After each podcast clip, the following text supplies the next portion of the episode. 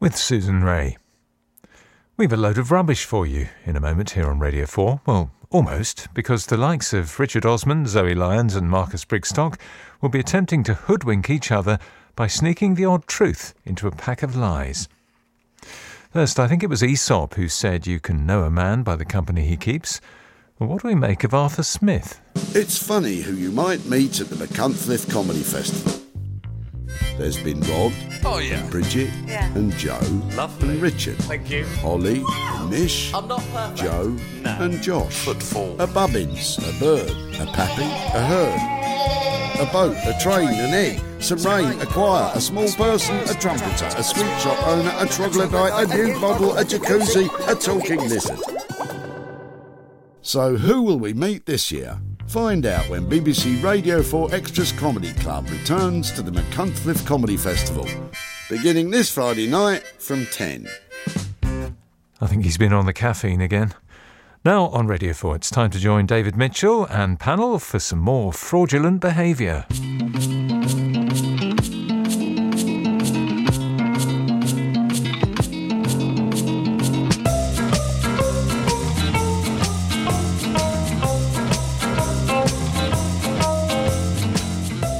The Unbelievable Truth, the panel game built on truth and lies. In the chair, please welcome David Mitchell. Hello and welcome to The Unbelievable Truth, the panel show about incredible truths and barely credible lies. I'm Robert Mugabe.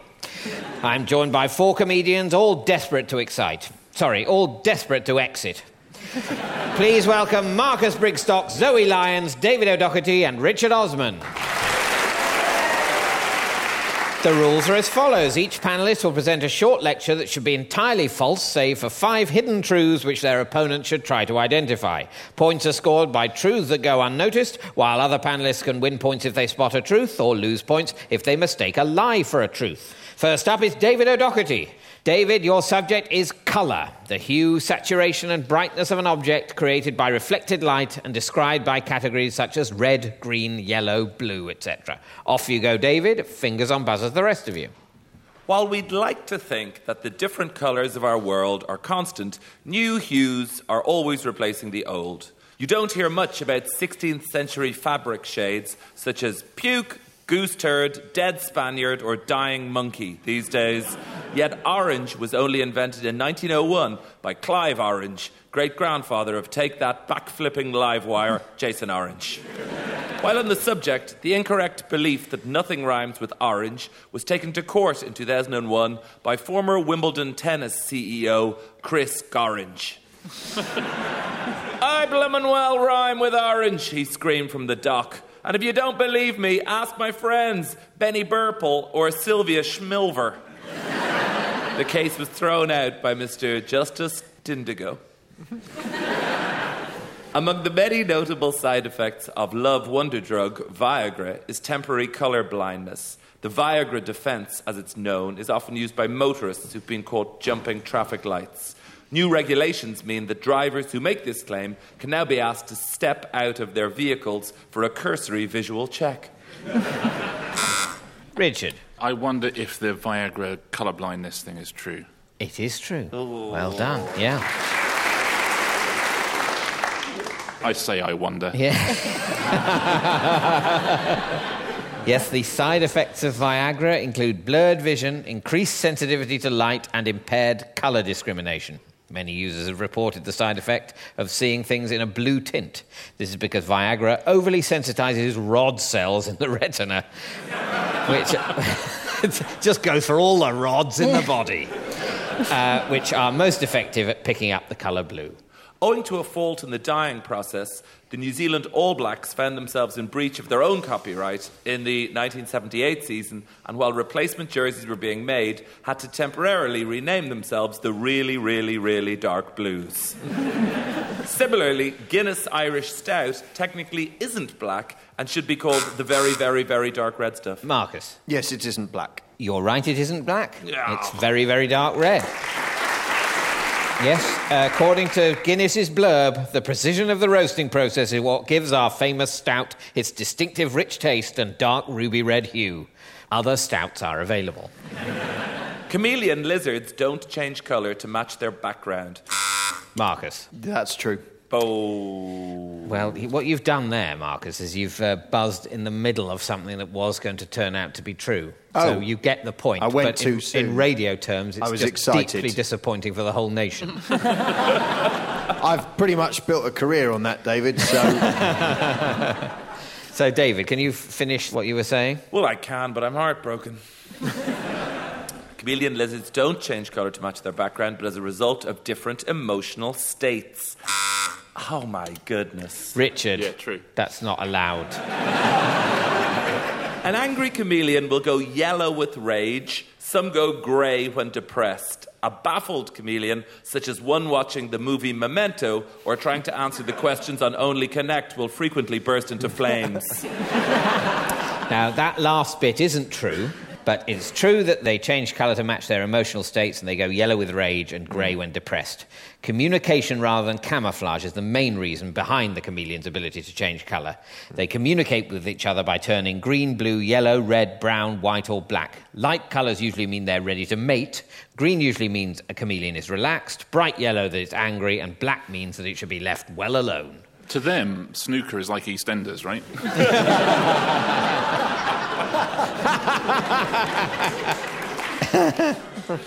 The fruit we now call oranges were originally purple and were called purples. Marcus. I don't think they were called purples, but I think the fruit was originally a, a sort of purpley colour. No, it oh. was not. It was always orange, and in fact, that's the first citation of the word orange in about 1400, about the time they were becoming well known in Europe. The colour orange is named after the appearance of the ripe orange fruit. Before this time, orange things would have been described as either saffron or red. Similarly, until the 16th century, carrots could be black, green, or purple. Marcus. That is true. Yes, you've evened out. Yes.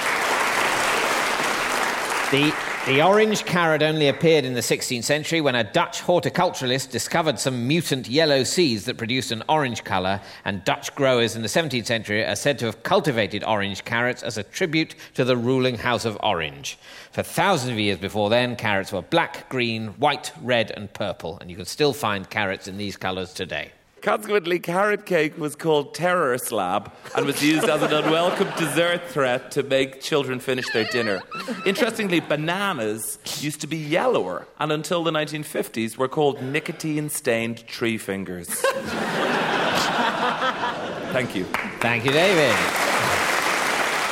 And at the end of that round, David, you've managed to smuggle one truth past the rest of the panel, which is that you don't hear much about 16th century fabric shades such as puke, goose turd, dead Spaniard, or dying monkey these days.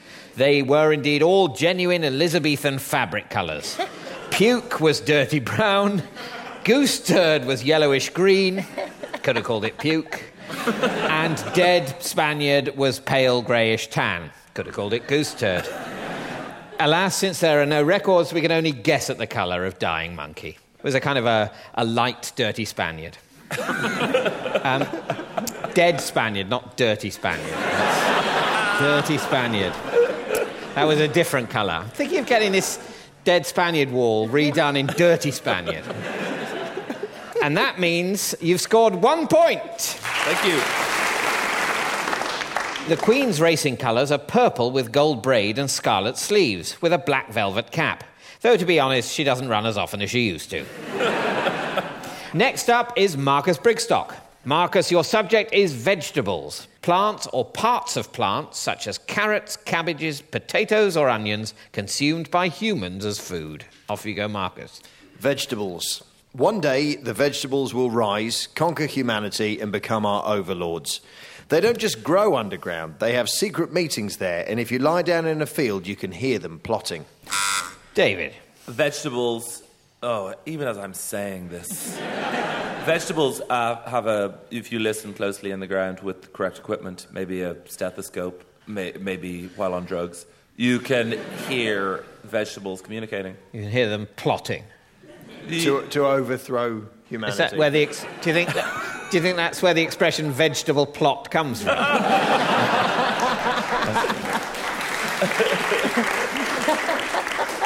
You You've obviously never read the Stephen King book, Salem's Allotment.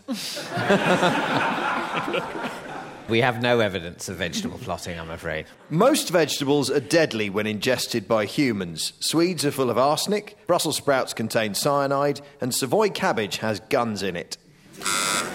Richard. The Brussels sprouts have cyanide in them. Yes, bullseye. Well done. They do.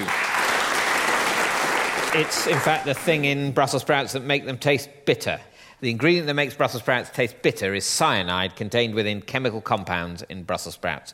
When these compounds are broken down due to the plant material being chewed, cut, or otherwise damaged, what are called mustard oils are produced, and it is these that create the bitter taste. This chemical reaction is an act of self defense, protecting the sprout against pests. You'd think its own flavour was a self defence, wouldn't you? I mean, it, most kids will, will say that they hate Brussels sprouts. That's a great But I've got- excuse for children now. I don't want them, Mum. It's full of cyanide. I've got two things to say to that, Zoe. Firstly, obviously, the bitter taste is part of the flavour. Mm. So it's not, you say the flavour is repellent enough, that is part of the flavour, so Doesn't- that makes no sense. Mm. And secondly, I'd like to say that Brussels sprouts are delicious, and people who don't like them are out of their minds. No, I, am You sorry. split a room there, Dave. I'm sorry. See, I'm sorry. This, is a very sensitive area for me. This, I Are don't- you president this is of the how Brussels the vegetables- Association? I would happily be president of such an association. I'd be proud to be a member. I would march with them, farting as I went. This is how the vegetables will take over one day. Yeah. They, Yeah. First, they divide us. Mm. Then they slowly poison us. England does not want to be ruled by Brussels sprouts. Marcus. The term cauliflower ears comes from the fact that cauliflowers can hear people sneaking up on them. But they're not defenseless. They can spring out of the ground and fire sulfuric acid up your leg. The only warning you get is because they grow so fast, you can hear them sprouting. Zoe. I reckon you probably can hear a cauliflower sprouting. Ah, but I was I've no, humiliated no, myself not plotting, this. not plotting, sprouting. Yeah. No, sprouting you can hear. You're right. Yeah. Cauliflowers can grow up to 1.2 inches a day. As they grow, the florets rub together, creating an eerie squeaking sound, dubbed the cauliflower creak. In the sequel to the Matt Damon film The Martian, in which he successfully pooed a potato, Disney are hoping that the hapless space traveller will defecate on a bag of kale. The purpose of the mission is to prove that if you grow romaine lettuce in space, it tastes like rocket, and to find out if there might be runner beans on Uranus. The biggest cauliflower ever grown weighed over 48 pounds and won a prize. David. I'll have a 48 pound cauliflower. Oh, yeah, that's doable. Yep, I'll have that. That's- You, you don't have to say anything, just give me the point. It's a really big cauliflower, that 48 pounds. No. Now, I'm afraid big. now this is interesting because the biggest cauliflower ever grown did not weigh 48 pounds. It weighed 60 pounds, 9.3 ounces. But of course, what Marcus said is that it weighed over 48 pounds, and 60 pounds and 9.3 ounces is mm, over 48 pounds. Okay. In ancient Greece, the punishment for men who committed adultery was to have a root vegetable inserted into their bottom. Zoe. Yeah, I'm going for that. Definitely. Yeah, probably a horseradish or, yes, a horseradish. Underused these days, probably because of the horrific history attached to it. You're right, and it, it- wow. and, and and I'm happy to be able to tell you it was a horseradish. I just, yeah. Can I say, I've got a Yes. feeling for these things. Yeah, a horseradish inserted into the anus. The punishment known as raphanidosis uh, was mentioned by Aristophanes as a punishment in Athens in the 5th and 4th century BC. Would be the worst of all the veggies. I mean, if we're going to. I would think a 60 pound cauliflower being. One winces just to think of it. You, you'd hear it creeping up on you, though, wouldn't you? The- McDonald's use up to four potatoes a year in their delicious fries. And a McShake contains well over a pound of crushed aubergine. In an effort to make vegetables less appealing, McDonald's launched new flavours of veg, including bubblegum broccoli, Coke flavoured lettuce, and the ever popular cheese tomato. Strictly speaking, carrots are not a vegetable. The myth about carrots making you see in the dark was made up by Stephen Fry so he could later debunk it on QI. And that's the end of Marcus's lecture. And at the end of that round, Marcus, you've managed to smuggle two truths past the rest of the panel, which are that if you grow romaine lettuce in space, it tastes like rocket. Wow. Aptly enough, romaine lettuce grown in space tastes like the rocket leaf, more peppery taste. And the second truth uh, McDonald's launched new flavours of veg, including No. bubblegum broccoli. No. Uh, however, children were confused by the taste and it never reached the shelves. I think that's a euphemism for disliked it. I'm confused by this flavour. I think I'm going to spit it out. Um, uh, and that means, Marcus, you've scored two points. When he arrived at the White House, President George H.W. Bush declared a total ban on broccoli. Happier times. Next up is Zoe Lyons.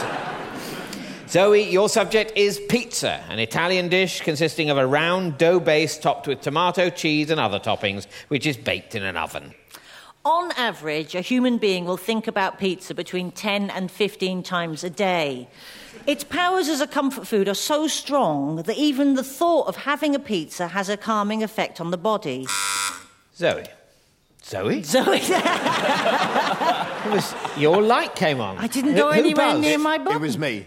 It could be just I. Uh, hang on, have you just had some Viagra?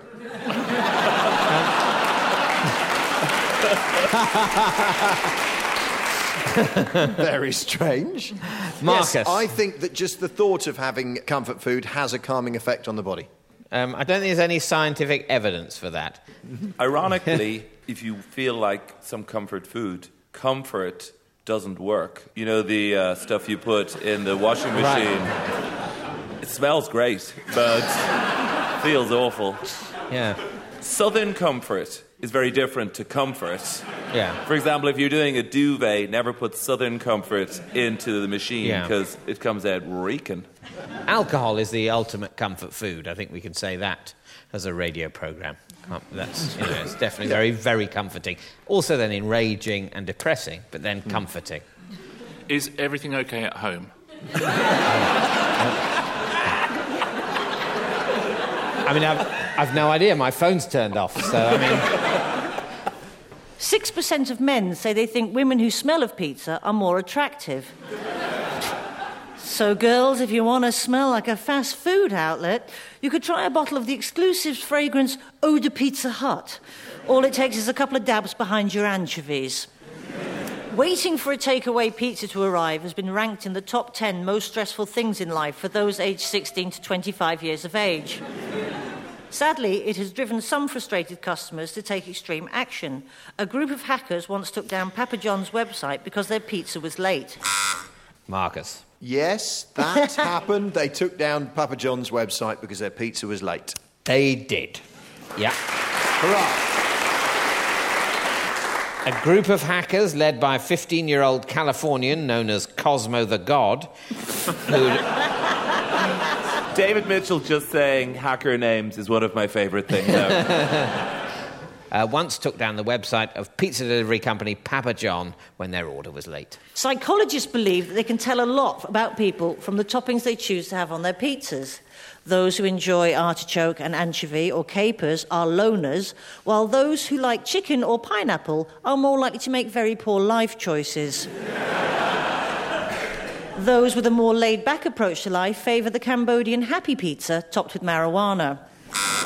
I'm sorry. David. I'm uh, there's definitely uh, something about making judgments on people based on the pizza toppings. Psychologists believe they can tell a lot about people from the toppings they choose to have on their pizzas. That. Make it rain, a single point. It will not rain a single point. The, the point drought continues. I always wondered why Domino's was called Domino's. But then, I, as I was driving past, I wasn't really paying attention. I drove into the first one of the motorbikes parked outside.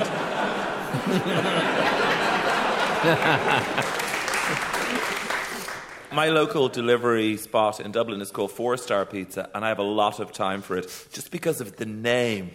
Because they could have called themselves anything.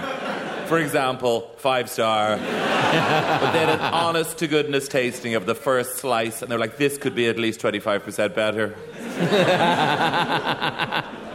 How much pizza should you eat? Well, in the USA, they know it's five a day, since the US Congress affirmed that pizza could be served as a vegetable at school lunches across America. Marcus. I have a recollection of that taking place. I think Congress did say something like that. That is a correct recollection. Yes. And oddly, not even close to the maddest thing they've said in the last couple of years. Oh, yes, no, this was back in 2011 when civilization was still vaguely viable. um, they passed legislation stating that because of the tomato paste, a pizza contains the equivalent of a serving of vegetables and could therefore be served in schools as the equivalent of a standard vegetable portion. The global appreciation of good pizza has done more for international relations than the UN, NATO, and the World Health Organization put together. In fact, Donald Trump and Mikhail Gorbachev have both appeared in Pizza Hut adverts. Marcus. I think Trump and Gorbachev have both appeared in. Did you say Pizza Hut? Mm-hmm. Yeah. Yeah, it's that's mad enough. Yeah, that is absolutely true. Wow. Yeah. Trump and his wife Ivana appeared in a 1995 advert for stuffed crust, while Gorbachev's advert from 1998 ends with diners in a Moscow branch seen praising the former Russian leader with shouts of Hail to Gorbachev for having brought Pizza Hut to the country. Have we inadvertently exposed the link between Trump and Russia? Thank you, Zoe. Um, and at the end of that round, Zoe, you've managed to smuggle two truths past the rest of the panel, which are that if you want to smell like a fast food outlet, try Fragrance Eau de Pizza Hut. This fragrance was launched in Canada in 2012 and the US in 2013 as part of a Valentine's Day campaign by Pizza Hut. And the second truth is that Cambodian happy pizza is topped with marijuana. While marijuana isn't legal in Cambodia, it isn't prioritized by police. And that means, Zoe, you've scored two points.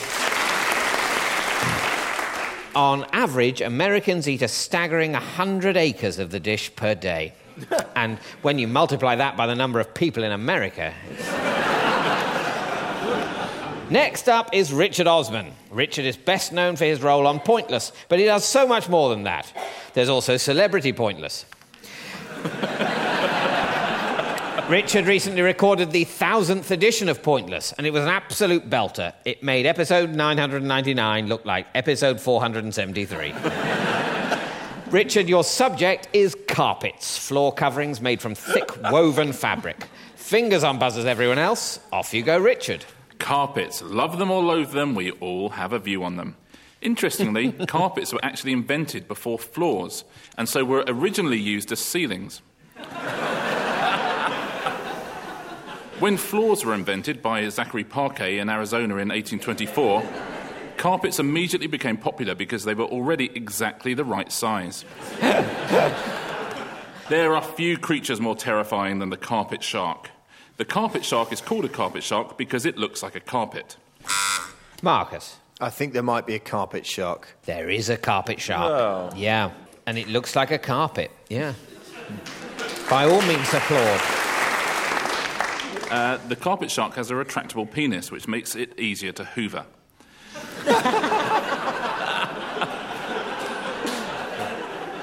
the carpet shark is endangered due to overfishing as it commands much greater prices than the lino shark. In fact, if you laid all the remaining carpet sharks in the world from end to end, it would now stretch for only three miles, though you would still need to use a qualified carpet shark fitter.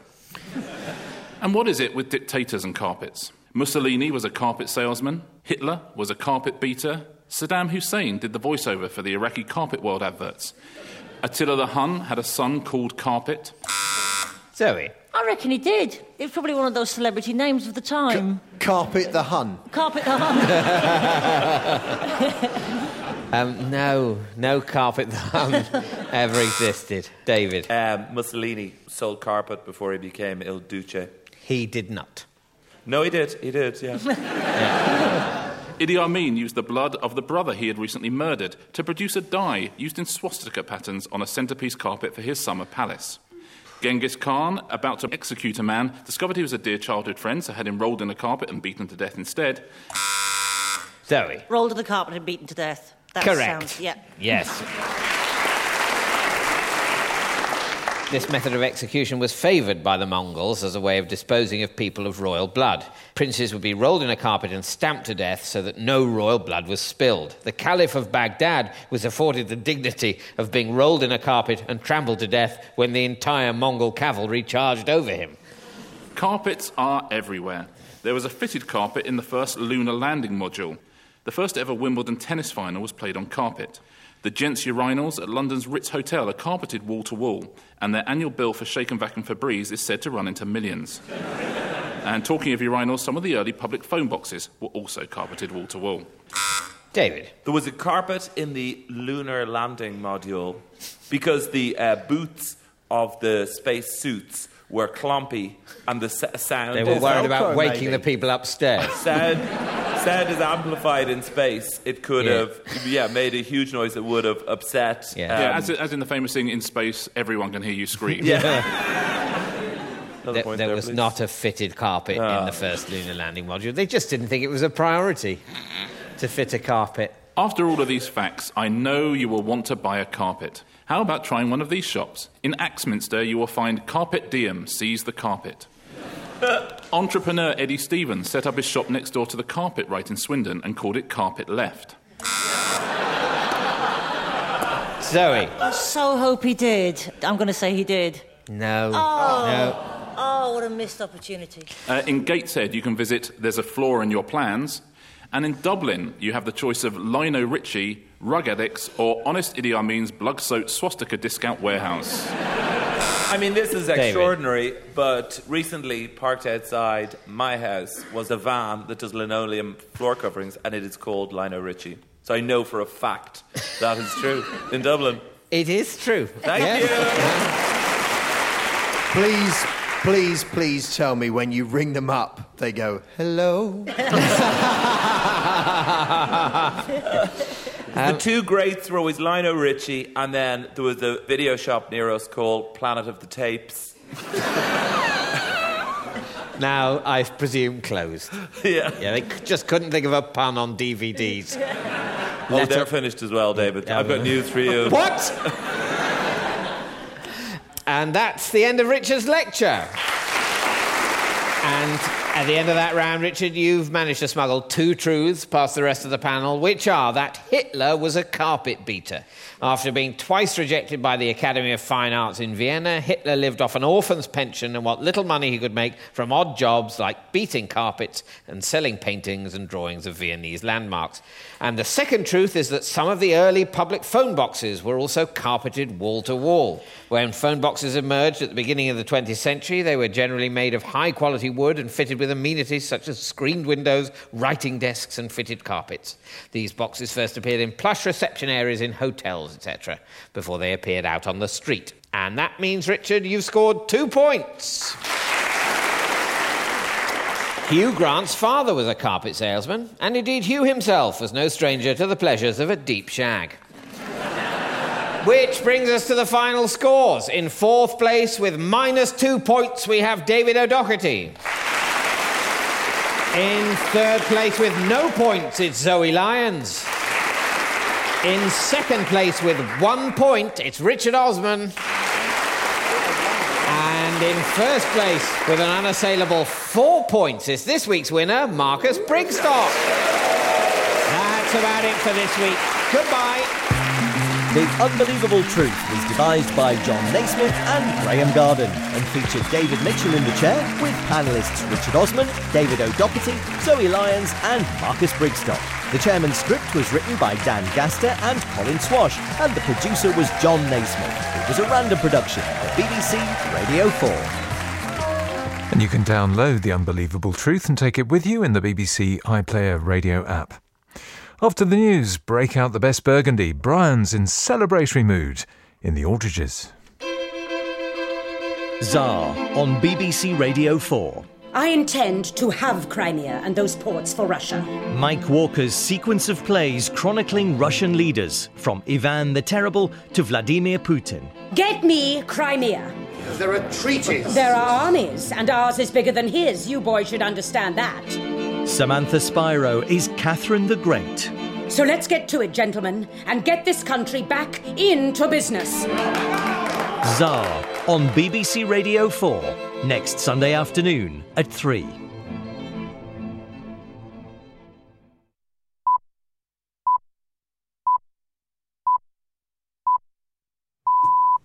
BBC News at 7 o'clock. President Hollande has joined other leading French politicians in urging voters to make the centrist Emmanuel Macron the country's next leader. Mr. Hollande warned that a victory for the National Front leader, Marine Le Pen, in next month's election runoff would endanger France. Marine Le Pen's campaign coordinator, Jean Messiha, said she had every chance of winning because her opponent represented the past. Marine Le Pen is the candidate of the new world. Don't forget that you must take a, a, wider picture to what is going on in the world. I mean, you have now a world with, with Donald Trump, with Theresa May in Great Britain, with Putin, with China, with Modi in India. So uh, the world is changing. Jeremy Corbyn and Scotland's First Minister Nicola Sturgeon have both promised to strengthen workers' rights during speeches to the Scottish TUC. The Labour leader said he'd repeal laws on industrial action brought in by the Conservatives if he won the general election. The Scottish Conservatives said a vote for either Labour or the SNP would threaten the union. The UKIP donor Arron Banks has said he won't be standing as an MP. He'd previously said he would contest the seat of Clacton after the MP Douglas Carswell left UKIP to sit as an independent. President Trump has told members of the UN Security Council that they must be prepared to impose new sanctions on North Korea over its nuclear tests and missile program. Mr. Trump warned ambassadors from Security Council countries at the White House that North Korea was a real threat to the world and the status quo was unacceptable. A 48 hour strike on Virgin Trains East Coast next Friday and Saturday has been called off. The RMT union said progress had been made in talks to settle a dispute about the role of guards. An obelisk regarded as a symbol of white supremacy in the American South has been taken down in New Orleans under the cover of darkness. Police snipers were on duty as workers wearing helmets and flak jackets removed the Liberty Place monument. BBC News. My book was an assault against the people who have the power. Andrew Hussey asks if France's working class culture will stop the rise of Marine Le Pen. There's such a thing here as la culture populaire, which doesn't just mean popular culture, it means the culture of the people. The real life of the people is the antidote to far right politics. Culture, class, and Marine Le Pen. Culture is completely essential when you want to fight against extremism. This evening at 8 on BBC Radio 4. We've Bananarama reunited on front row at 7.15. First, it's my turn to be really saying something. Will Ruth be able to forgive and forget? It's the Archers.